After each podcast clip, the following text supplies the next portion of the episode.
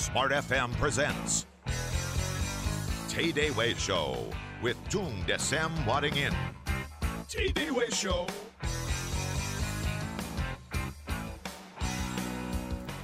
Selamat pagi Indonesia, selamat pagi Smart Listener. Bagaimana kabar Anda di Kamis pagi ini? Tentunya antusias, bersemangat, dan tentu saja dahsyat. Seperti biasa Kamis pagi di Smart FM Network, kita bergabung bersama dalam TDW Show alias Tung Desa Muaringin Show. Untuk edisi pagi ini Kamis 10 Oktober 2013, saya Alina Mahamel, dan selama satu jam ke depan saya akan bersama dengan Pak Tung Desa Muaringin. Dan kebetulan pagi ini Pak Tung sedang berada di kota Surabaya untuk satu kepentingan, dan juga barangkali dengan kepentingan-kepentingan lainnya gitu ya. Sehingga tidak bisa bersama saya di studio Smart FM Jakarta, tapi saya tetap akan ngobrol dengan beliau melalui sambungan line telepon pagi ini. Yang sudah tersambung di ujung telepon ada Pak Tung. Salam dahsyat. Selamat pagi Pak Tung. Apa kabar? Salam dahsyat Mame, salam dahsyat smart listener yang saya cintai. Asik. Apa kabar Pak Tung? Semuanya baik dan Kabarnya dahsyat? mbahnya dahsyat. Mbahnya dahsyat ya Pak Tung ya. Oke, di Surabaya sampai kapan Pak Tung?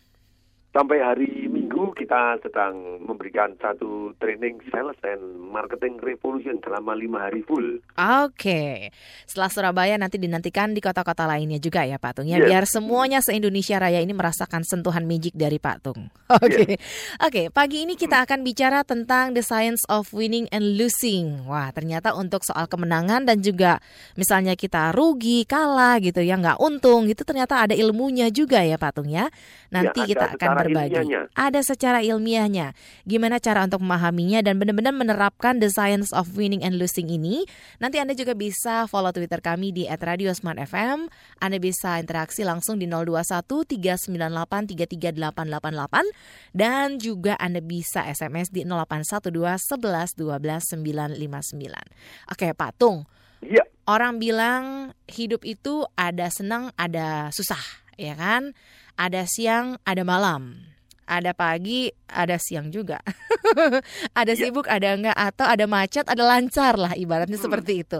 Nah, dalam hidup juga ada winning dan juga ada losing. Ada saatnya menang, ada saatnya kehilangan. Nah, the Hmm. science of winning and losing ini apa yang ingin Pak Atung sampaikan melalui the science of winning and losing ini? Silakan. jadi dulu saya ini ceritanya orang yang kompetitif gitu ya. Ya, sekarang sampai hari juga masih kompetitif, masih senang istilahnya untuk ayo bersaing gitu. Berkompetisi gitu beberapa ya. saat misalnya pada waktu itu diminta untuk tampil Mm-mm. di Kompas TV pada sama James Hui untuk lomba lomba seperti cepat-cepat yang kita tidak pernah ngerti yang ditanya apa Iya. tapi ya oke gitu ya. Ikut gitu tapi seru sekali gitu ya. Jadi James juga sangat sportif sangat kompetitif. Jadi saya juga ayo mau kalah menang nggak masalah. Pokoknya ikut seru aja gitu. Nah tetapi eh, jadi bahkan pada waktu itu saya ditanya gimana eh, resepnya? Tenang saja saya waktu diwawancara Kompas TV sebelumnya eh, mau ikut ini bagaimana? Saya bilang saya pasti menang minimal juara dua Mhm, Minimal juara Karena dua. ikut cuma dua. Masih menang minimal juara dua karena pesertanya juga cuma dua, ya kan? Iya, jadi dan ternyata dari saya sering ikut lomba begitu ya. Mm-mm, Zaman dulu segala lomba aja saya ikut. Jadi lomba tenis meja, mm-mm. terus lomba panco. Waduh, panco aja ikut juga. Gitu juga ya. ikut ya. Tarik tambang, Aha. lomba voli, lomba Oke. basket, lomba catur. Mhm. eh, kemudian Makan kerupuk nggak? Bayangin, saya ikut tenis meja dan ikut lomba badminton juga gitu. Iya, Terus iya. lomba karya tulis ilmiah, Mhm. lomba eh, segala lomba saya ikut.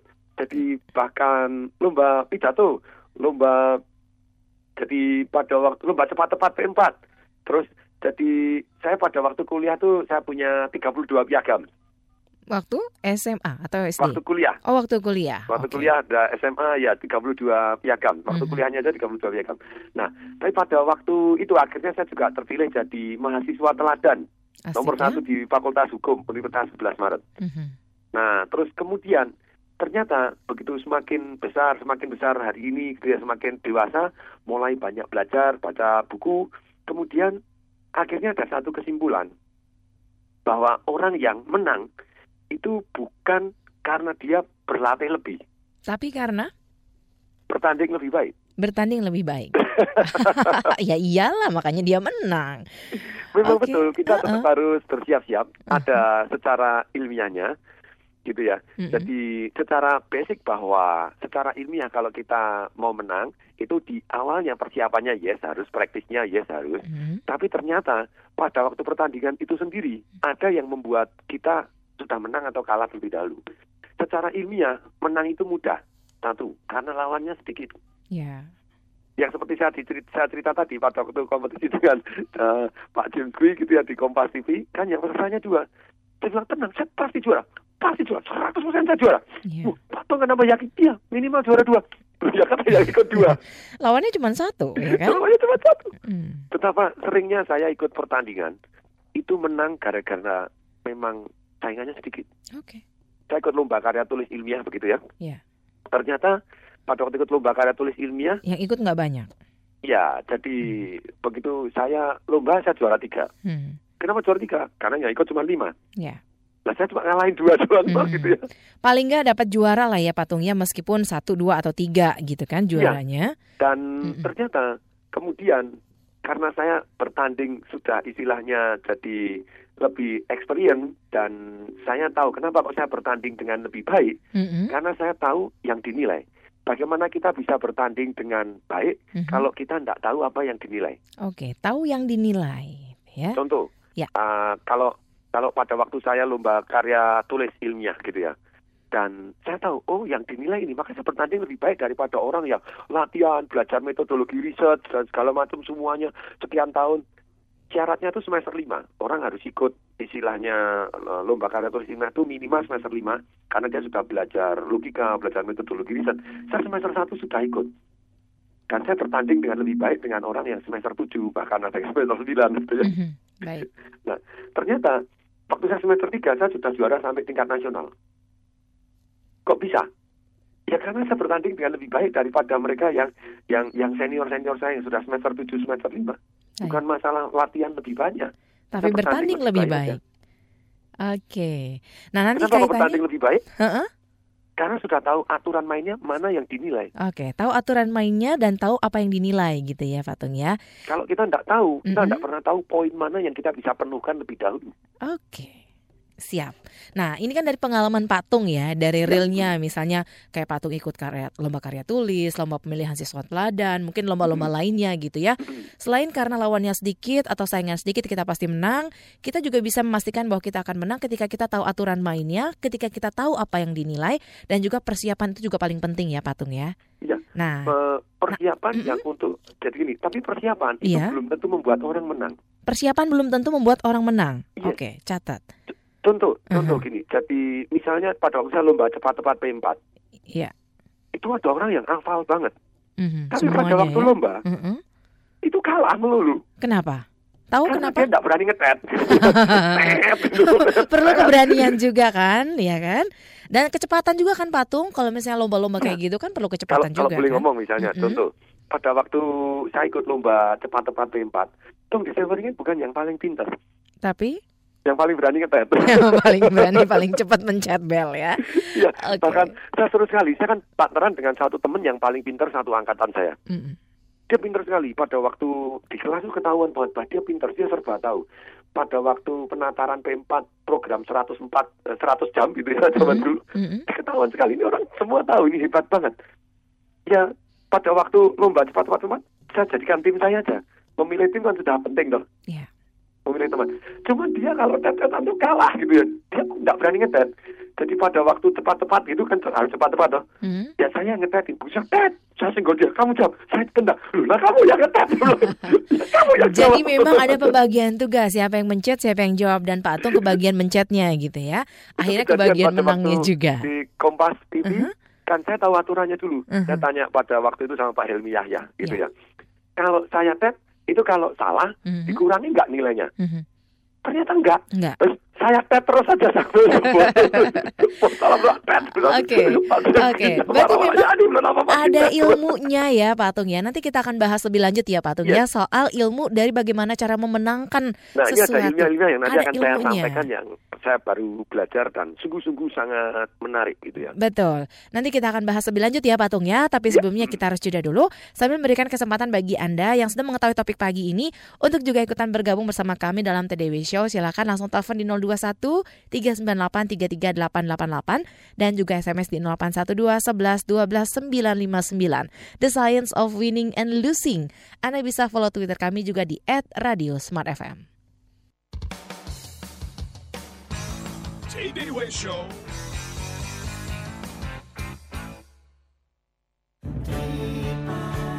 Memberi adalah anugerah. Dengan keikhlasan, kepedulian, serta pelayanan yang optimal, senantiasa kami berikan untuk Anda sejak tahun 1978 dengan selalu berinovasi dalam jasa asuransi. Tripa menyediakan layanan asuransi pengangkutan, asuransi kebakaran dan perluasannya, asuransi kendaraan bermotor, asuransi kecelakaan diri, asuransi kontraktor all risk, asuransi erection all risk, asuransi electronic equipment, asuransi machinery breakdown, serta asuransi uang baik konvensional atau syariah. Kami layani Anda agar lebih dekat dan lebih bersahabat. Hubungi asuransi Tripa di call center 021 72 22717 atau klik www.tripakarta.co.id. Asuransi kita, asuransi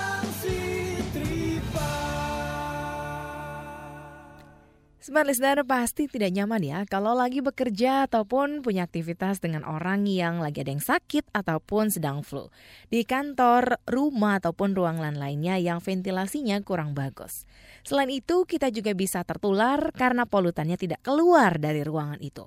Berbeda kalau ruangannya sudah dipasang dengan ceiling mount Sirocco ventilating fan kipas ventilasi plafon baling-baling Sirocco dari KDK. Polutan akan ditarik keluar ruangan, membuat ruangan segar karena udara ruangan tergantikan terus-menerus, menjamin ketersediaan oksigen yang cukup. Model ini sangat cocok untuk kantor, hotel, rumah, dan gedung-gedung bertingkat. Suaranya halus dan lebih awet karena kerja motor yang ringan.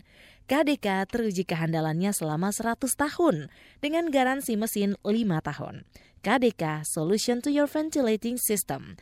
Dapatkan di toko di wilayah Jakarta Pusat, ada toko Bintang Terang, toko Young Brother, dan juga toko Bina Unggul. Untuk informasi selengkapnya, hubungi toll free di 0800 1333 535 0800 1333 535 Aduh, nyari karyawan susah banget ya.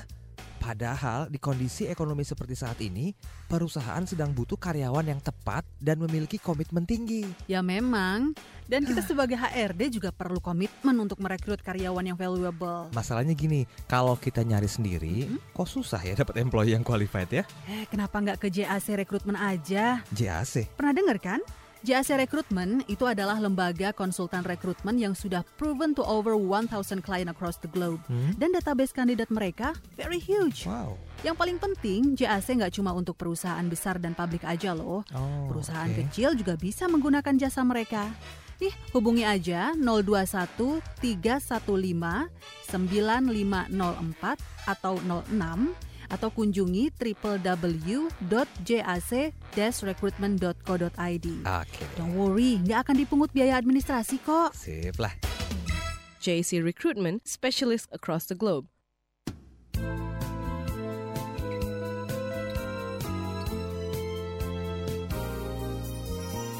Smart FM Jakarta.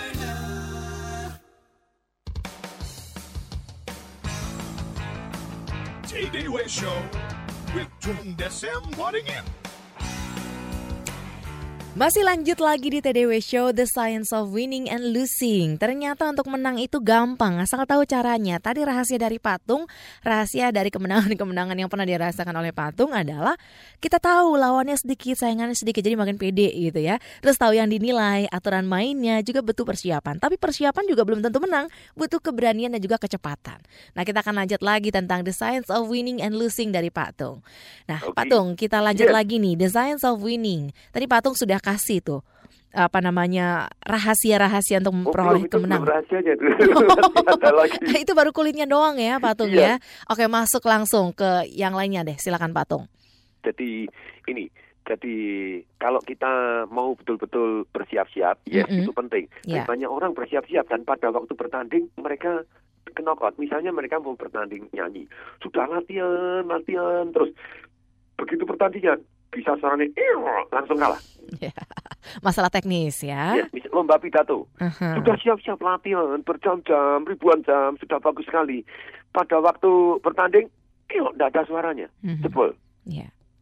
Nggak ada kom- kompetitif fire-nya, nggak ada kepingin bersaing menang dan eh, timbul istilahnya turbo charge-nya malah malah membuat grogi malah akhirnya dia kalah selip Mhm. pada waktu pertandingan Mhm. karena terlalu Nervous. pressure misalnya begitu. Iya, grogi Jadi- gitu ya. Ternyata untuk bertanding itu banyak hal-hal yang satu kita tahu aturannya dan pada waktu kita bertanding lebih baik. Nah sekarang the science ini ada macam-macam. Satu the science pada waktu preparation gitu ya. The science of Science pada preparation. waktu bertanding. Mhm, Baik. Kalau science pada waktu preparation Mhm. itu begini. Orang yang menang itu ternyata pada waktu preparation dia tiga. Satu dia punya alasan yang sangat kuat. Oke, punya alasan yang sangat kuat. Dia punya alasan sangat kuat. Dia akan latihannya lebih hebat, lebih bagus dan mau bayar ongkosnya. Kenapa kok dia mau siap-siap? Tapi belum tentu menang. Gitu kalau nanti lomba dia jeblok belum tentu menang gitu ya. Ini baru preparationnya ya, Patung ya? Ya preparation, science of preparation dan science pada waktu bertandingnya. Ya. Satu, kenapa kok dia bersiap-siap dengan lebih baik dengan yang lain walaupun belum tentu menang gitu ya. Satu, karena dia punya alasan sangat kuat. Tanpa alasan sangat kuat, ya biasa-biasa aja gitu ya. Dulu saya lomba karya tulis ilmiah semangat sekali ikut semester satu aja ikut gara-gara punya alasan cara ilmiah. Alasan yang Maksudnya apa? sangat kuat secara ilmiahnya apa? Saya Hmm. eh, ditolak banyak cewek gitu. jadi pelampiasan gitu. Tapi bagus loh. Ya, Ditolak banyak ya, cewek di jadi kreatif saya, kan? gitu ya. Kenapa bingung? Karena namanya tidak ada yang mau. Oke. Karena goblok dulu sekolahnya Ah. waktu SMA. Tapi gitu ya, bagus. sekolah, Itu itu goblok, pelarian yang nakal. bagus itu. Nah, akhirnya tahu bahwa wanita itu senang sekali eh, laki-laki yang menonjol. Jadi ada satu api. Waduh, Iya. aku juga kepingin. iya. Aku bisa. Laki-laki yang ya. pintar itu memang selalu menarik perhatian perempuan. Yes. Ya kan? Nah, makanya itu jadi alasan sangat kuat karena dulu tidak bisa punya pacar ditolak sana sini. Sian deh, memalukan. sian ya patungnya. Tapi bagus pelampiasan atau pelariannya ke Nah, karya itu tulis ya. dendam positif gitu ya. Dendam Jadi positif. kita maju memberi arti untuk kita jauh lebih baik. Oke, punya Ada alasan yang sangat sih. kuat. Yang pertama ya patung ya. Ya, jadi science- punya alasan sangat kuat. Yang science of kedua- preparation yang kedua. Yang yang kedua ini Apa? kita eh, punya goal jadi yang terbaik. Punya jadi goal kita nggak jadi punya yang goal yang terbaik. kalau di urut-urutannya sih nomor satu kita punya goal jadi yang terbaik. Oke. Boleh karena punya alasan sangat kuat, maka yang kedua kita punya goal jadi yang terbaik. Kalau kita punya goal jadi yang terbaik, tentu saja kita lebih terarah. Mhm. Istilahnya marahnya, Iya. lebih terarah dendam positifnya, Mhm. lebih terarah segala usahanya untuk menjadi yang terbaik. terbaik gitu ya. Oke. Jadi punya goal jadi yang terbaik. Mhm. Secara ilmiah kalau Anda mau punya goal yang terbaik, yang lebih ilmiah ini science gitu ya. Mhm. Anda tulis goalnya. Itu kemungkinan berhasilnya 39 persen lebih berhasil daripada orang yang tidak menulis goal. Yang Oke. kemudian secara Mhm. ilmiah kalau Mhm. Anda memberikan report kepada mentor Anda yang terbaik gitu ya, Mhm. memberikan mentor-mentor terbaik itu 76 persen lebih berhasil daripada orang yang tidak menulis goal dan tidak menuliskan reportnya. Itu ada Mhm. penelitian secara ilmiah. Iya. Jadi orang yang nulis goal Mhm. itu kemungkinan berhasilnya 39 persen daripada orang yang tidak nulis goal sama sekali.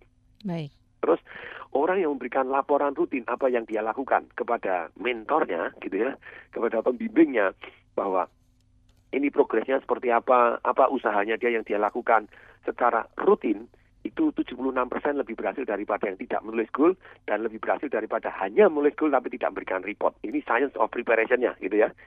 Kemudian yang ketiga, kita belajar dari yang terbaik. Belajar Punya dari alasan sangat kuat, punya Baik. goal jadi yang terbaik dan Mhm. kita le- belajar, dari Belajar yang terbaik dari yang terbaik. Begitu kita belajar dari yang terbaik, Mm-mm. kita tahu persis, oh, ini aturan-aturan mainnya apa. Contoh pada waktu saya mau ikut lomba karya tulis ilmiah, saya belajar dari juara-juara lomba karya tulis ilmiah. Saya belajar dari pembimbing-pembimbing yang juara lomba karya tulis ilmiah. Saya belajar dari juri-jurinya yang lomba karya tulis ilmiah. Akhirnya saya tahu aturannya. Kalau karya tulis ilmiah itu referensinya itu memakan poin 40% sendiri. Mhm. Bagaimana cara memberikan poin 40% tadi, 40 angka dari 100 angka? Setiap satu referensi, satu bahan bacaan, satu yang kita rujuk, itu mem- mempunyai satu nilai poin. Nah, Mhm. Berarti kalau orang hanya mempunyai 20 bahan rujukan, nilainya cuma 20 poin. Ya. Dari 40, cuma 50% doang. Tidak bisa maksimum. Saya tak kasih 120 rujukan, otomatis 40 poin pasti full. Oke. Sudah menang awal dulu persiapannya. Karena udah tahu ya yang dinilai referensinya itu 40% Sudah dinilai. dari Karena- penilaian. Karena belajar dari yang terbaik. Oke. Belajar dari yang yang apa yang dinilai. Kalau Anda tidak tahu apa yang dinilai, bagaimana kita bisa berjuang memajukan nilainya kan gitu ya. Oke, itu baru the science of preparationnya Nah. sebelum bertandingnya gitu ya. Science of bertandingnya wah sangat penting. Aha. Anda siap-siap tanding digebuk doang langsung kalah. Tapi ngerti eh, science gitu ya. of preparation itu probability untuk menentukan kemenangan itu berapa berapa banyak dibandingkan dengan saat eh, eksekusinya atau saat pertandingannya, Pak Tung? Eh, 30% maybe. 30% more atau lebih dari ada. itu? Menurut dugaan saya, ya Aha. orang kan yang ada yang mengagung-agungkan, wow, Hmm. preparation dong, preparation. Iya. Gitu. Yes, tapi ternyata setelah saya semakin belajar, Mhm. eh, preparation is only 30%. Preparation is only 30%? Jadi if not who practice more. Tapi kalau preparationnya dengan cara tadi istilahnya sudah siap-siap dan Aha. Anda mengetahui aturan pertandingannya yang jadi bisa 50%. Oke. Tetapi tetap kalau Anda istilahnya tidak compete pattern, the science of bertandingnya tidak jelas, Mhm. Anda begitu tampil langsung kalah. Hmm. Tidak peduli Anda siap-siapnya kayak apa. Ya. Oke. Nah, Patung, ketika Ya. kita sudah well prepared gitu ya, the science of preparationnya sudah punya alasan yang kuat, kemudian punya goal jadi yang terbaik, juga sudah belajar dari yang terbaik gitu ya. Nah, ketika eh, suasana pertandingannya itu apa yang kemudian harus kita miliki, Patung, biar preparation ini bisa berjalan. Seringkali kan seperti yang Patung cerita juga tadi kan, preparationnya udah oke, tapi kemudian ada persoalan teknis yang itu di luar kontrol kita, di luar kuasa kita gitu kan. Nah, itu how to handle-nya itu, Pak Tung. Dan, Bagaimana uh, mengatasinya? Hmm. Jadi bagaimana menimbulkan satu yang namanya competitive fire. Kompetitif? Competitive fire. Maksudnya competitive fire itu Nah, sebentar sebelum saya jelaskan tentang Mhm. competitive fire, Mhm. itu saya akan cerita bagaimana di Olimpiade Beijing gitu ya. Oke, silakan Pak. Itu ada pertandingan renang 4 kali 100 meter. Mhm. Pada waktu itu pemegang rekor dunia itu Mhm. ada Alain Bernard dari Perancis. Iya. Dan waktu 4 kali 100 meter, si Perancis sudah ngomong, kita juara dunia kali ini. Kalau Hmm. dilihat waktunya perorangan dari 4 ke 100 orang ini, kita juara dunia. Mhm. Amerika tidak mungkin menang, gitu ya. Iya. Nah, Australia juga tidak mungkin menang. Kita akan juara satu, gitu. Jadi si si Alain Bernard sudah memberitahu bahwa we will the champion, gitu Iya. ya. Nah, ternyata pada waktu lomba, pada waktu itu ada juga yang ada orang yang juara juga yang namanya eh, juara mendapat medali emas 8 kali. Siapa? Hmm. Masih ingat gak? Bu? Eh, yang perenang. Perenang. Tunggu sebentar, saya lupa. yang yang dari Amerika itu bukan? Iya, dari Amerika. Eh, si aku Eh, Ini lupa. malah jadi tebak-tebakan. Ah, ah, Oke, Oke, itu, ya, ya. Mhm. Eh, Michael Phelps. Ya, Michael Phelps, Nah, ya. Michael Phelps bukan juara 100 meter, dia juara 100 meter oke, terus Mhm. dia kayak kupu boleh kayak ini oke, Mhm. tapi yang 100 meter freestyle kayak bebas enggak. Mhm. Nah, pada waktu lomba yang sebetulnya yang yang yang sangat calon juara dunia lagi juga ada satu yang namanya orang Australia, Mhm. Sullivan namanya gitu Iya. ya. Pada waktu kan 4 kali 100 meter terjun pertama jebret itu eh, pertama kali yang terjun adalah eh, Sullivan sama yang Michael Phelps itu yang Mhm. Iya, dari iya. Amerika. Iya. Eh, Sullivan nomor satu gitu, Mhm. kecepatannya 47 detik, koma Mhm. 24 Iya. yang nomor duanya di belakangnya adalah Michael Phelps gitu ya Mhm. yang dari Perancis karena memang yang terjun bukan yang juara dunianya nomor tiga gitu ya Mhm. kemudian pada babak yang kedua 100 meter kedua yang nyentuh itu sudah mulai jadi si Perancis sudah mulai balap babak ketiga sudah setengah badan Perancis sudah membalap yang babak terakhir Mhm. jadi perenang yang terakhir adalah Perancis Alain Bernard Iya. Alan Bennett pada waktu dia loncat, des padahal dia juara dunia dan pemegang rekor dunia, dia sudah menang satu badan. Hmm. Nah Iya. kemudian yang kelima dari Amerika itu namanya Jason Lesak. Jason Lesak itu umurnya 32 tahun, perenang yang paling tua. Pada waktu dia terjun, waduh, ini ketinggalan satu badan. Iya. Bukan satu badan, seluruh tubuh sama kaki gitu ya. Mhm. Dan yang di depanku ini adalah juara dunia. Mhm. memegang rekor dunia. Dan si si Lesak ini dia tahu, dia kan sudah hafal sama dirinya sendiri. Mhm. Dia paling pol 48 detik. Iya. Nah sedangkan ini pemegang rekornya 47 detik. Sudah start duluan. Satu badan. Mhm.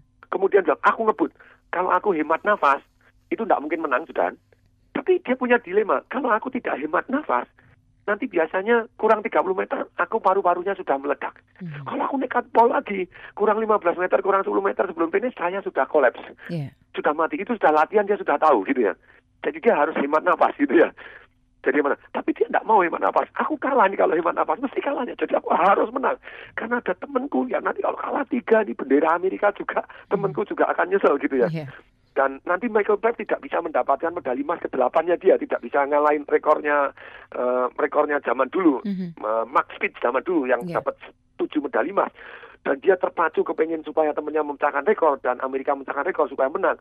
Dia ngebut, nekat memutuskan ngebut. Pada waktu dia ngebut, but, but, but, but, but, 50 meter pertama, wih, sudah sepinggul. Jadi dia mengejar ngejar Alain Bennett yang tentu saja ngatur napasnya dengan baik ya Mhm. Dan sudah satu pinggul dia mendadak ada harapan. Wih, berarti kalau saya ngebut gini saya bisa nyusul Alain Bennett yang juara dunia yang notabene adalah pemegang rekor dunia saat itu. Mhm. Dia ngebut terus sudah satu pinggul. Wih, pokoknya saya pongkas mati mati mana harus kepongkas. Wut wut wut wut wut wut. Begitu 75 meter, wih, hampir satu kepala. Dia sudah ada harapan dengan paru-parunya dia yang sudah hampir meledak. Mhm. Nah ini yang seru. Paru-parunya sudah meledang, badannya sudah rasanya sakit, tak karu-karuan, semuanya tet- tetap mau polgas. Nah, terus kemudian, tapi kecelakaan ini, nanti kalau aku ini sebentar lagi bisa mati. Tapi dia melihat progres, nah ini, melihat progres. Begitu dia melihat progres, persaingannya begitu dekat, wah tinggal satu kepala ini. Kurang 15 meter lagi, kurang satu kepala. Dan tetap ngebut. Di luar dugaannya, biasanya dia sampai poin di mana badannya dia bilang mati langsung ngambang tidak kuat, napasnya meledak sudah tidak kuat lagi. Mendadak dia dapat istilahnya satu yang supercharger Mhm. atau second blow, second angin yang kedua. Wut, dia ngebut lagi yang tidak pernah dia rasakan. Dalam lapar 15 menit, dia mendadak bisa menya, eh, 15 detik dia bisa nyamai lesat dan dia akhirnya dapat medali emas dengan selisih satu lengan, kepak gitu juara Mhm. dan sungguh ajaib. Ditepuk tanganin gitu ya. Mhm. Dia melihat waktunya 46 detik 06. Iya. Dan tahu nggak bahwa 46 detik ini dua detik lebih cepat dari segala rekor yang pernah dia latih sama selama hidupnya dia si Lesak ini. Dan juara dunianya pun besoknya dua hari kemudian Mhm. juara dunianya itu rekornya dari Sullivan ngalahin Alain Bennett gitu ya Mhm. itu 47 detik. Jadi dia di dalam tim itu bisa 46 detik. Jadi tetap satu detik lebih cepat dari juara dunia perorangan. Oke. Iya. Kok bisa? Kok bisa? yang namanya competitive fire tadi. Competitive fire ya, Kalau Patung ya. kita dalam bertanding, Mhm. kita bisa mengeluarkan satu yang namanya competitive fire ini. Mhm. Ternyata performa kita akan meningkat, bahkan even better dari juara dunia. Ini sangat science-nya gimana? Nanti kita jelaskan. Nanti kita bahas kita ya, Patung, ya. Competitive fire ini. Apalagi tadi Patung sudah kasih contoh yang sangat jelas dan juga sangat gamblang banget tentang bagaimana competitive fire ini kemudian bisa menimbulkan semangat yang baru lagi ya Patung ya. Padahal udah hampir gitu ya, tapi tiba-tiba muncul lagi semangat barunya. Nanti kita akan bahas gimana bisa memiliki competitive fire itu, tapi sebelumnya kita akan jeda dulu ya Patung ya. Kita akan dengarkan dulu beberapa informasi komersial berikut sebelum kita lanjutkan kembali TDW Show. TDW Show. HR Excellency kembali mengadakan NLP for Leader with Firewalking Training yang menggabungkan NLP dan Firewalking. Dipadu langsung oleh Anthony Dio Martin, Master Trainer NLP dari HR Excellent yang telah memperoleh sertifikasi International Firewalking langsung dari Tolly Burken. Anda akan diperlengkapi berbagai pengetahuan dan keterampilan seperti mind mapping, state management, pacing leading, meta model, dan sub modalitasnya sehingga Anda dapat membangun komunikasi yang baik serta semakin profesional di bidangnya. Inilah pengalaman tak terlupakan dalam memaksimalkan kemampuan otak Anda. Dapatkan pula bonus CD, kalender NLP, dan action plan. Jangan lewatkan Training Leader with Firewalking 30 Oktober hingga 1 November 2013 di Hotel Santika, Jakarta. Invest yourself for this valuable program. Info dan pendaftaran hubungi 386 2521 atau 351 8505. PT Jam Sostek memasang target tinggi menjadi badan penyelenggara jaminan sosial BPJS ketenaga kerjaan berkelas dunia. Karena itu, Jam Sostek mengembangkan sumber daya manusia berbasis human capital. Apa itu human capital? Bagaimana pula praktiknya? Ikuti Jams Info bersama Jams Sostek dengan topik mengembangkan SDM Jams Sostek berbasis Human Capital. Narasumber Direktur Umum Jams Sostek, Amri Yusuf, dan pengamat SDM dari Universitas Bina Nusantara Jakarta, Tubagus Hanafi. Jumat 11 Oktober, jam 9 sampai 10 pagi di Smart FM. Anda bisa berinteraksi melalui saluran bebas pulsa 0800 140 3131. SMS 0812 1112 959. Bahagia itu adalah bisa menerima sebuah kondisi atau apa pun yang terjadi pada diri kita dengan rasa bersyukur dan ikhlas. Bahagia adalah keseimbangan antara rasa dan pikiran. Kalau menurut saya bahagia itu saat melihat terus mendengar anakku bilang, Mama untuk pertama kali, ih, Masya Allah, itu bahagianya minta ampun ya. Bahagia itu dan positive thinking sama Tuhan. Bahagia itu berkumpul di Smart Happiness bersama Arvan Pradiansyah. Setiap Jumat jam 7 pagi waktu Indonesia Barat.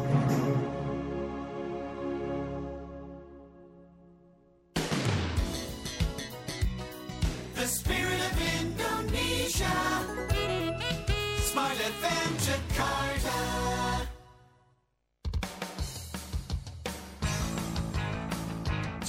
Show with Tung Desem Waddingin.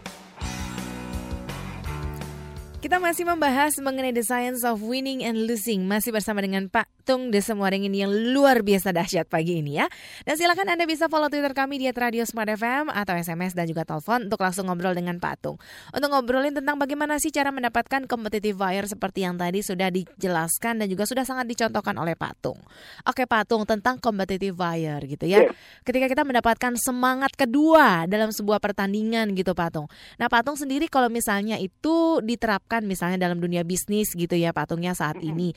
Uh, competitive buyer itu seperti apa sih Pak Tung? Di tengah-tengah kita merasa aduh ini kayaknya kita nggak bakal menang nih. Tiba-tiba kita mendapatkan semangat kedua di situ Pak Tung sehingga kita otomatis kayak ya udah langsung terpacu gitu untuk bisa menang. Itu tuh gimana cara untuk ngedapetinnya Pak Tung?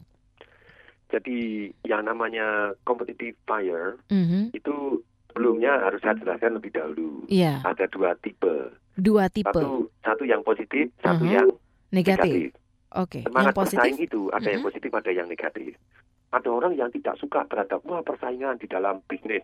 Ada yang tidak suka dibuatkan sales contest. Mhm. Padahal biasanya kalau dibuatkan sales contest di penelitian 60 tahun yang sudah ada dikumpulkan eh, ini oleh satu universitas gitu ya. Mhm. Ada yang profesor, ada yang dalam macam bisnis eh, wise gitu. Ternyata orang yang dibuatkan sales contest itu rata-rata naik minimal 10%, rata-rata naik di 50% penjualannya Mhm. dengan adanya sales contest tadi Ya. dan akhirnya ada yang 200%, ada yang 300% tergantung. Ya. Tapi rata-rata 50%, minimal 10% naik. Setiap ada sales contest selalu akan naik daripada tidak ada kontes. Tapi inilah jadi yang kompetisi istilah semangat kompetisi yang positif itu sebetulnya yang menghasilkan perseverance, jadi daya tahan, determinasi. Jadi bagaimana timbul menghadapi tantangan Iya. dan eh, menghargai aturan. Kalau dia tidak menghargai aturan dia kan tidak bisa menang juga gitu ya. Mhm. Dan satu eh, istilahnya satu kemampuan untuk merasa puas gitu ya, Mhm. karena sudah melakukan usaha yang layak, Mhm. walaupun kita kalah. Ya. Anak saya kemarin ikut lomba lagi gitu ya, lomba renang tuh yang yang kecil. Kalah dia nomor 6, tapi dia puas gitu. Wah, karena dia latihan dan kemudian lomba dan pada waktu itu eh, dia bertandingnya tidak dengan baik. Dia latihannya sudah bagus tapi tandingnya tidak baik. Akhirnya kita ketahuan kenapa dia kalah gitu ya. Hmm. Tapi Pak Tung, apakah memang selalu harus ada suasana ataupun nuansa yang kompetitif gitu sehingga membangkitkan semangat gitu Pak Tung? Karena kalau nggak ada kayak kompetisi gitu, kayaknya udah nggak ada semangat lagi gitu Pak Tung. Jadi Memang harus sebetulnya dibuat seperti itu ya, suasananya. sebetulnya ya. Jadi kenapa saya pada waktu kuliah itu saya penuh gairah pada waktu kuliah gitu ya. Wow, penuh gairah apa yang Ya, dikompetisikan gairah saat itu? belajar, gairah berteman, masuk ke kampus, seneng Aha, gitu ya. aha. Full gairah di mana teman-teman loyo, saya Aha, bergairah. iya. Karena saya ikut banyak pertandingan. Karena ikut banyak kompetisi ya. Iya, begitu ikut banyak kompetisi. Hmm. Ini orang-orang di dunia olahraga tahu kok. Kalau mereka hanya berlatih, berlatih tidak pernah bertanding. Hmm. Semangatnya Sebentar turun. dia bosen kok, nggak mau nggak mau olahraga lagi. Benar. Latihan poli cuma latihan su, semet, su, semet, oh gini blok, ini blok, Ah. nggak pernah bertanding. Itu ibaratnya ya. Sebentar aja nggak mau latihan, lihatin aja. Ibaratnya yang latihan band tapi nggak pernah tampil gitu ya. Males Nah, iya, juga itu. latihannya ya. Nah, itu. Ya, latihan ya, ya. band doang latihan toh. Ah, nggak pernah tampil Tampil susah ya semangatnya hilang. Aku memang eh, nuansa suasana kompetisi ini memang harus ada gitu ya Patung ya. Ya. Oke. Nah, suasana kompetisi ini gitu ya, memang ada sekali lagi saya jelaskan bahwa yang ada yang positif, ada yang negatif. Yang negatif itu ada orang yang tidak bisa menerima kekalahan. Hmm. Terus mereka harus merasa menjadi yang terbaik di Iya. semua hal. Iya. Jadi tidak mungkin kalau orang yang yang yang positif itu dia tahu bahwa dia tidak mungkin jadi yang terbaik di seluruh hal di setiap saat juga. Mm-mm. Mungkin dalam hal ini saya terbaik di sini kalah besok gini itu namanya sportif, Iya. kompetitif yang yang sudah terlatih di dunia olahraga itu biasanya baik-baik saja gitu ya. Mhm. Teman-teman saya yang dulu olahraga tenis meja yang apa saya perhatikan di dalam kondisi bisnis dalam apa plus minus mereka sportif. Mhm. Kalah ya udah ngakui kalah besok next genjot lagi. Iya. Tapi yang yang yang mungkin tidak pernah bergerak di dunia olahraga dan punya yang negatif Mm-mm. semangat kompetisinya. Mm-mm. Nah, dia tidak pernah bisa berhenti kalau priwit sebetulnya sudah pertandingannya selesai, Mm-mm. tetap aja kepingin menang. Hmm. Padahal dia sudah dinyatakan eh, selesai dan kemudian dia kepingin menarik orang harus bertanding dengan mem- eh, memprovokasi gitu ya Mhm. dan bahkan dia akhirnya karena dia kepingin sekali menang di segala bidang walaupun dia bukan bidangnya, Mm-mm. Nah, dia akhirnya ya curang gitu ya Iya, iya. supaya dia menang. Terus nah, tidak di kompetisi yang tidak bagus. Tapi Mhm. sekarang bagaimana menimbulkan semangat kompetisi yang positif, Positif. tadi? Mm-mm. Nah ini sains secara ilmiah. Mm. Ini sebetulnya penelitiannya sudah dimulai di tahun 1898. Seru toh? Jadi orang yang meliti tentang semangat kompetisi ini Mm-mm. di tahun 1819, Iya. eh, 1898 ada satu orang yang namanya Norman Triplett. Itu dia ngambil master di Indiana University. Itu hasil penelitiannya seru. Jadi anak-anak yang disuruh lari gitu ya, Mm-mm. disuruh lari, eh, ternyata ada 225 anak yang disuruh lari, larinya di atas mesin begitu ya. Mm-mm. Larinya berapa eh, dalam ini dapat berapa detik gitu ya. Iya. Jadi ternyata anak-anak yang dikasih kompetisi dibanding dengan yang anak lari sendiri itu 50% anak yang Hmm. begitu dikasih kompetitor yang hampir mirip kecepatannya dengan dia 50% improve dramatis. Hmm, meningkat gitu ya. Ya, meningkat dramatis. Iya. 25% tetap, Mm-mm. 25% malah turun. Hmm, Oke. Apakah memang dengan membangun suasana yang kompetitif gitu ya, memberikan kompetitor yang relatif lebih lebih sama, sama ataupun Ya, lebih baik gitu ya, itu membuat membuat kita tuh jadi lebih terpacu lagi gitu ya, Patung ya. Betul sekali. Mhm. Jadi kompetisi Iya. itu ternyata kalau terlalu jauh Mm-mm. membuat orang frustasi. Kalau bedanya terlalu jauh membuat frustasi. Ah, nggak mungkin menang lah. Yang bagus itu kompetitornya tuh yang selevel atau atau gimana, yang, Patung? yang eh, sedikit di atas kita, sedikit yang sedikit hampir dapat dapat dapat. Sedikit di atas kita itu bagus. Jadi bisa itu. Kayaknya ini jadi komentator bola cocok nih kayaknya Wah, itu ya. sekali. Berbahaya gitu ya. Nah, Oke lanjut. yang yang yang menarik di sini. Aha. Jadi secara ilmiah gitu, ternyata tidak semua orang dikasih kompetisi akan bangun. Hmm, ya ya. Jadi ada orang yang secara secara secara alamiah, secara dari bukan dari sononya, memang dari situasi yang pernah dia buat, Mm-mm. mereka tidak kompetitif. Begitu dikasih di satu yang namanya competition, Mm-mm. langsung drop prestasinya malah drop, Iya. malah turun. Itu 25 persen. Mm-mm. 50 persen naik. Naik. Tapi yang 25 persen yang drop ini Mm-mm. ternyata bisa naik juga kalau dikasih kompetisi. Kalau dia dipersiapkan dengan lebih baik. Preparationnya lebih matang lagi gitu ya. Kasih contoh. Iya. Ini ada penelitian di 2011-2012. Penelitiannya massal ini. Eh, 13.100 eh, eh, 1.314 Mm-mm. calon eh, militer yang masuk di Amerika. Iya. Nah, kadet gitu ya. Mm-mm. Ternyata dari awal itu sudah diteliti.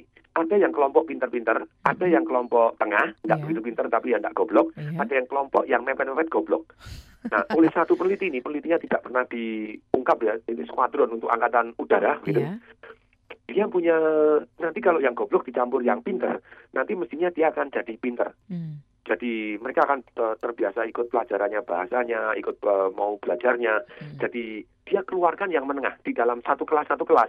Yang tengah disendiriin, Hmm. yang goblok dicampur sama yang gerombolan-gerombolan pinter. Hmm. Makan bareng, tempat tidur dicampur. Oke. Tapi sungguh menarik pada waktu diamatin. Hasilnya apa, yang pinter, Patung? Itu dia ngegeng sendiri. Hmm. Yang pinter ngegeng sendiri dalam arti yang goblok ngegeng sendiri. Jadi goblok ikut satu yang namanya partai goblok. Ternyata pada waktu dites, Aha, ternyata yang drop, yang gagal, aha. jauh lebih banyak daripada kelas yang dicampur semua. Kelas yang semuanya dicampur. Itu itu jauh lebih baik. Maksudnya gini, yang goblok dicampur yang pinter, Mm-mm. karena selisihnya jaraknya terlalu jauh, Mhm. mereka frustasi dan Akhirnya makin goblok. tidak. Tapi ini yang harus harus harus harus penelitiannya harus di- ditingkatkan lagi nih. Ini secara ilmiah gini. Oke. Ternyata selalu ada juga Mhm. dari misalnya 100 orang yang tidak pinter dicampur dengan yang sangat-sangat pinter tadi. Mhm. 97% malah jadi turun prestasinya. Ya. Tapi ada 3% yang naik. Oke. Apa Ini- kelebihannya menarik ya. yang naik ini? Mm-mm. Ternyata kelebihan yang naik ini, dia tetap bergaul dengan yang pinter. Ya. Dia tertantang, bukan tertekan. Mhm. Nah, dia memberi arti yang berbeda. Ya. Jadi dia berprestasi bisa melejit Ya. gara-gara ketika bergabung dengan pinter, dia memberi arti yang berbeda. Terus kemudian dia mau usaha yang lebih dan Mhm. dia belajar cara belajarnya. Oke. Contoh, saya sendiri ngalami pada waktu saya SMA. Waktu saya SMA, saya bergaul dengan yang pinter-pinter.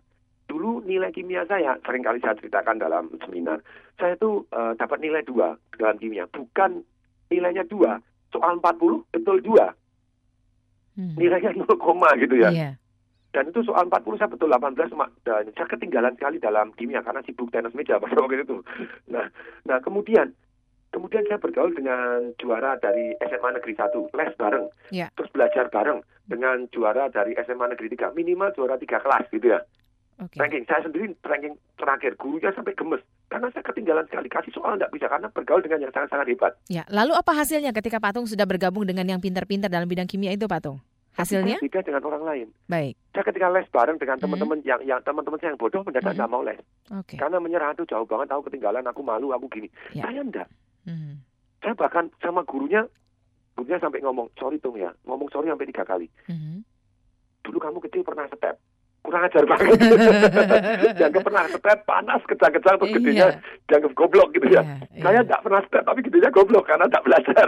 Oke, oke Patung, ditahan Ya. dulu ceritanya ya. Saya tahu Hmm. ini ceritanya bakal jadi menarik banget karena ini satu fakta yang menarik tentang hasil penelitian ketika ada kelompok yang digolongkan, misalnya ada kelompok pintar, kelompok yang menengah, dan juga kelompok yang tidak pintar, katakan seperti itu. Apa yang terjadi pada tiga kelompok itu ketika digabung, ketika dipisah, ataupun ketika mereka berkumpul dengan kelompoknya masing-masing gitu ya Patung ya? Ya. Karena banyak sekali contoh-contoh yang kemudian kita lihat bahwa dalam kehidupan ada yang eh, mungkin ada orang yang kemudian diklasifikasikan di kelas unggulan, ada yang di kelas biasa aja, tapi ada juga yang di kelas campur. Sebenarnya efektif yang mana sih dari sisi the Yes, science of winning and nah, losing-nya? Nanti kita. Hmm. akan jawab ya bagaimana meningkatkan performance dan ini juga bisa langsung diaplikasikan dalam dunia bisnis juga. Nah Ya. jangan ke mana-mana, biar makin penasaran, TDW Show akan kita tahan dulu untuk beberapa informasi komersial berikut. Nanti kita akan lanjutkan kembali di segmen terakhir.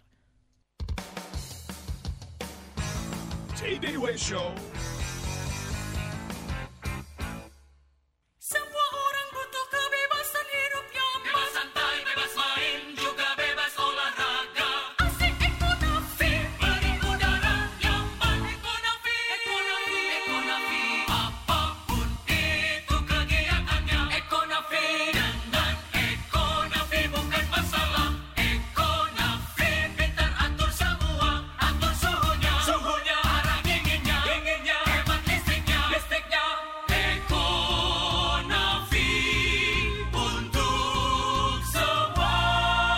Memperkenalkan AC Panasonic Inverter dengan teknologi Econavi yang otomatis mendeteksi posisi, kegiatan, serta tingkat pendinginan sesuai dengan yang diperlukan. Listrik pun jauh lebih hemat, hingga lebih dari 50%.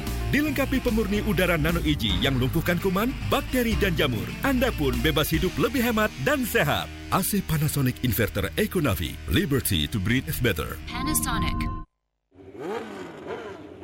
Altius, Fortius, Sitius, tertinggi, terkuat, tercepat. Dari ajang Formula One hingga Liga Top Dunia, kisah atlet dan dinamika perjuangannya hingga gosip-gosip terpanas di balik pertandingan, semua tersaji apik, membuat Sabtu Anda semakin hangat dan semarak. Semua terangkum dalam Smart Sport. Redaksi Smart Sport memilih Gerardo Martino sebagai pelatih baru Barcelona pengganti Tito Villanova. Smart Sport bersama Alina Mahamel setiap Sabtu jam 9 pagi. Smart Sport. Smart Sport hanya di Smart FM. Isu-isu perburuhan selalu menarik untuk dibicarakan karena isu ini terkait dengan hajat hidup orang banyak yang berpengaruh juga pada peningkatan ekonomi bangsa secara luas.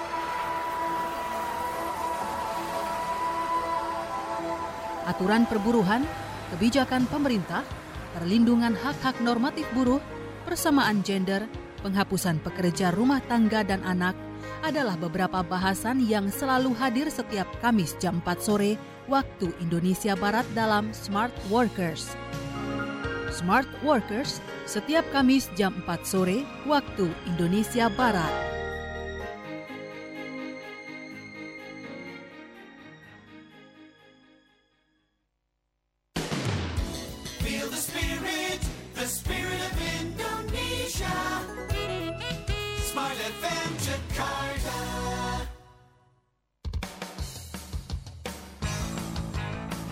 TDW Show with Tung Desem Waddingin. Kita lanjutkan kembali TDW Show pagi ini sebelum saya ke Patung, saya akan membacakan komentar dan juga SMS yang sudah masuk di SMS Smart FM pagi ini di 0812 11 12 959. Patung, saya ke SMS dulu ya Patung ya. Yes. Nanti tolong dikomentari. Ini pendapat-pendapat dari Smart Listener mengenai apa yang dibahas oleh kita pagi ini.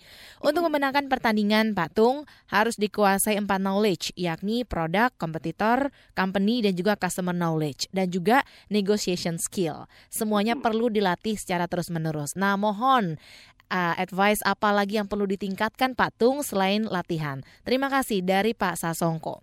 Kemudian ada juga Pak Junaidi di Jakarta. Saya sudah tahu Pak Tung alasan yang sangat kuat. Tapi kok ini nggak mau action-action ya? Ada apa Kurang dengan kuat saya? Masih kurang kuat ternyata ya. Oke Pak Junaidi, thank you untuk SMS-nya. Kemudian ada komentar dari Aulia di Jakarta. Yang menang dalam pertempuran itu Pak Tung bukanlah dia yang paling banyak membunuh. Tapi dialah yang lebih sabar dan lebih punya daya tahan lebih lama daripada musuhnya. Jos Pak Tung. Jos juga ya buat Aulia di Jakarta Timur. Ada Arif di Bandar Lampung, dahsyat Patung, salam dahsyat juga buat Mas Arif. Mau tanya nih, apakah kemenangan itu juga pasti menghasilkan kebahagiaan? Dan bagaimana mengcreate kemenangan yang penuh dengan kebahagiaan? Nah, Patung. Ini dari komentar-komentar dan juga pertanyaan-pertanyaan ini silahkan dikomentari dan juga ditanggapi. Iya, jadi tidak semua kemenangan akan membawa kebahagiaan kalau Mhm. Anda menangnya curang lagi. Lalu bagaimana kemenangan yang penuh dengan kebahagiaan, Pak Tung? ya menang yang fair, yang juga tidak merendahkan orang lain, tapi memacu orang lain juga menjadi tambah lebih baik. Lebih ya. jos ya, Patung ya? Jadi pada waktu saya bertanding pun, ketika pada waktu itu misalnya Pak Jensi nilainya agak kurang sedikit dari saya, kemudian Mhm. malah saya, oh, boleh nggak saya nyebrang sana? Pak Ilmiahnya boleh. Oke, saya motivasi Pak Jensi. Ayo, Pak Jensi, yuk, Anda bisa, Anda bisa. Pak Ilmiahnya geleng-geleng. Ini gimana nih? Kompetisi, kompetitornya malah dimotivasi. gitu. Motivator ya kan, lawan pun dimotivasi ya kan. Oke Tapi oke. jadi satu begini. Iya. Jadi kalau dari hasil tes tadi, ternyata kelas-kelas yang kalau diseimbangkan, Mhm. ini kesimpulannya begini. Ya. Misalnya ada Profesor Stephen Garcia gitu ya, Mhm. yang dia meneliti kalau kelasnya terlalu banyak, Iya. itu nilai tes SAT. SAT itu skor untuk bagaimana masuk universitas gitu ya. Mhm. Dites misalnya gede di big venue gitu ya, ribuan orang dites bareng. Ternyata nilainya berkurang daripada kalau dites di kelas yang kecil-kecil. Hmm. Ya. Ini ada orang pada waktu dites cognitive reflection test, jadi kemampuan kognitifnya gitu ya. Dites pada waktu dites eh, kecepatan speednya, mereka dikasih tahu. Kita mau cari ya siapa yang terbaik di antara 10 orang. Nah, ternyata orang yang dikasih tahu kamu akan dites lebih baik mana yang dari 10 orang, mereka lebih cepat, lebih bagus daripada ketika mereka dikasih tahu bahwa kamu ini dites di antara 100 orang. Hmm. Jadi ternyata ketika grupnya kecil, di mana orang merasa kemungkinan menangnya ada, Mhm. mereka akan lebih kompetitif, fire-nya keluar daripada kalau grupnya terlalu besar. Jadi ketika kita di dalam bisnis kita punya grup sales 100 orang, Hmm. grup teller 100 orang. Kebanyakan ya? di- Dikurangin nah, aja. Dibagi, Dibagi kelas-kelas tim-tim lebih kecil. Oke, tim-tim kecil. Jadi ya. kalau dan anggota tim misalnya, Mm-mm. ini terdiri dari anggota tim, kita harus menang. Anggota Mm. timnya berapa? 200. Hmm. semangat Terlalu kompetisinya nggak keluar.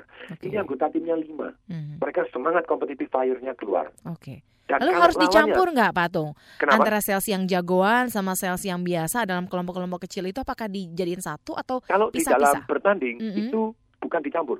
Lawannya harus masing-masing dengan kelasnya masing-masing. Oh, yang jagoan, dengan lawan kelasnya jagoan. masing-masing. Yang medi- medium ada medium. Hmm. Yang di skuadron di Amerika tadi, Mhm. ternyata kelas-kelas yang medium, Mhm. yang medium toh, karena Iya. mereka kelas yang medium dipisahkan sendiri, Mhm. tidak dicampur dengan yang pintar, tidak dicampurkan dengan yang goblok. Iya. Mereka berprestasi, bahkan prestasinya ada yang lebih dahsyat dibanding kelas yang pintar. Hmm. Sungguh menarik, performanya naik. Iya. Nah, contoh gampang, pada waktu sales contest misalnya begitu ya. Hmm. Pada waktu sales contest itu ketika terlalu jauh mereka sudah ngebos nggak mau usaha. Iya. Nah, untuk supaya tidak terlalu jauh, apa yang dilakukan? Kumulatif dibedakan dengan yang daily leader. Hmm. Lomba ada dibagi dua. Daily leader berarti saya menang per hari. Begitu orang yang tercantum menang hari itu, ternyata prestasi berikutnya dia lebih bagus daripada yang tidak pernah diumumkan daily leadernya. Hmm. Pokoknya akhir pertandingan, oke juara umumnya adalah si A. Karena kumulatif mereka sudah melihat. Begitu mereka melihat kumulatifnya, ah terlalu jauh, nggak mungkin ngejar. Mereka nggak semangat. Iya. Tapi begitu juara hariannya diumumkan, wih, aku bisa ngalahkan ini yang kumulatif, hari ini aku sikat. Besok mereka lebih semangat, walaupun cara kumulatifnya masih kalah. Oke. Jadi the science of bagaimana bertanding gitu ya, winning tadi pada waktu pertandingan bukan preparationnya, itu ternyata misalnya begini, kalau anda dikasih saingan yang sedikit closer dengan anda, bisa kalah menang kalah menang. Hmm. Bahkan kalau ada rivalry, rivalry itu dua, kayak film sekarang yang baru main, Rush gitu ya. Iya. Rush itu filmnya bagaimana Nicky Lauda bersaing dengan James Hunt. Hmm. Itu waduh orangnya itu bersaing dua-duanya itu ya sudah. Itu fighting spiritnya jangan tanya. Levelnya sepadan keluar. gitu ya, Patung ya? Iya. Oke. Jadi tidak ada yang lebih meningkatkan semangat bertanding. Mhm. Kecuali eh, nomor satu yang paling meningkatkan semangat bertanding itu adalah tadi adanya saingan yang sangat dekat dengan kita. Oke, saingan yang Seperti sangat Jason Lesar dekat tadi. dengan kita. Oke, Patung mungkin sebagai sebagai highlight ataupun closing dari TDW Show pagi ini tentang the science of winning and losing, apa yang kira-kira poin penting yang bisa kita dapatkan dari penjelasan dan juga contoh-contoh yang sudah diberikan oleh Patung? Silakan Patung. Untuk menang itu kita bukan hanya bersiap dengan baik, tapi harus bertanding dengan baik. Yes. Bertanding dengan baik Mhm. itu yang membuat kita uh, meningkatkan prestasi kita dengan lebih luar biasa ketika kita ada kompetitor yang close dengan kita. Mhm. Jadi kita harus memilih lawan yang close dengan kita, mendadak performa kita naik naik naik, kita Mhm. bisa lebih dahsyat lagi. Oke. Nah ini, ini uh, Mbak Amel, Mhm. boleh saya cerita sedikit? Iya, waktu kita Bagaimana terbatas Patung, tua? singkat ya Patung ya. Ya. Ya. Anda ada satu seminar bagaimana orang tua bisa membangkitkan competitiveness ini untuk anak-anak kita, gitu ya. Iya. Khusus untuk orang tua, super parent. Itu trainernya dari Singapura yang kita batangkan di Indonesia dan kemudian kita terjemahkan yaitu Dr. Ernest Wong tanggal 12-13 Oktober ini di Hotel Ciputra. Oke. Kalau di Singapura Anda harus bayar 1000 Sing dollar gitu atau 9 juta sendiri. Iya. Tapi khusus di Indonesia, Anda cukup bayar 500 Sing dollar, boleh datang sepasang, boleh datang berdua. Oke. Caranya bagaimana? Anda SMS SP, singkatan Super Parent, kemudian nama Anda, Mhm.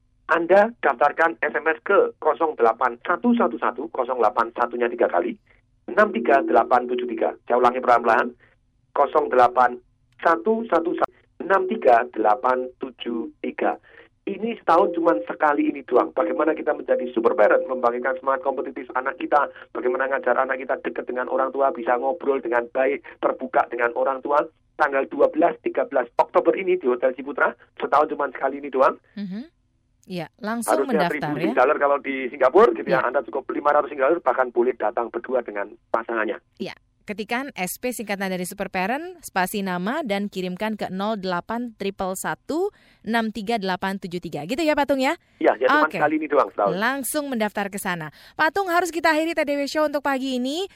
Kita lanjut lagi ya Patungnya minggu depan ya Patung ya. Saya Iya, tunggu kehadirannya dengan semangat yang luar biasa dahsyat di studio Smart FM Jakarta. Semoga TDW Show pagi ini bermanfaat untuk kita semua. Akhirnya bersama produser acara yang bertugas ada Herci Aldianti, saya Alina Mahamel. Dan Tung Desa Maringin, Kami mengucapkan salam, salam dahsyat. dahsyat. That was Tay Day Way Show with Tung Desem Wadding In. Brought to you by Smart FM Network.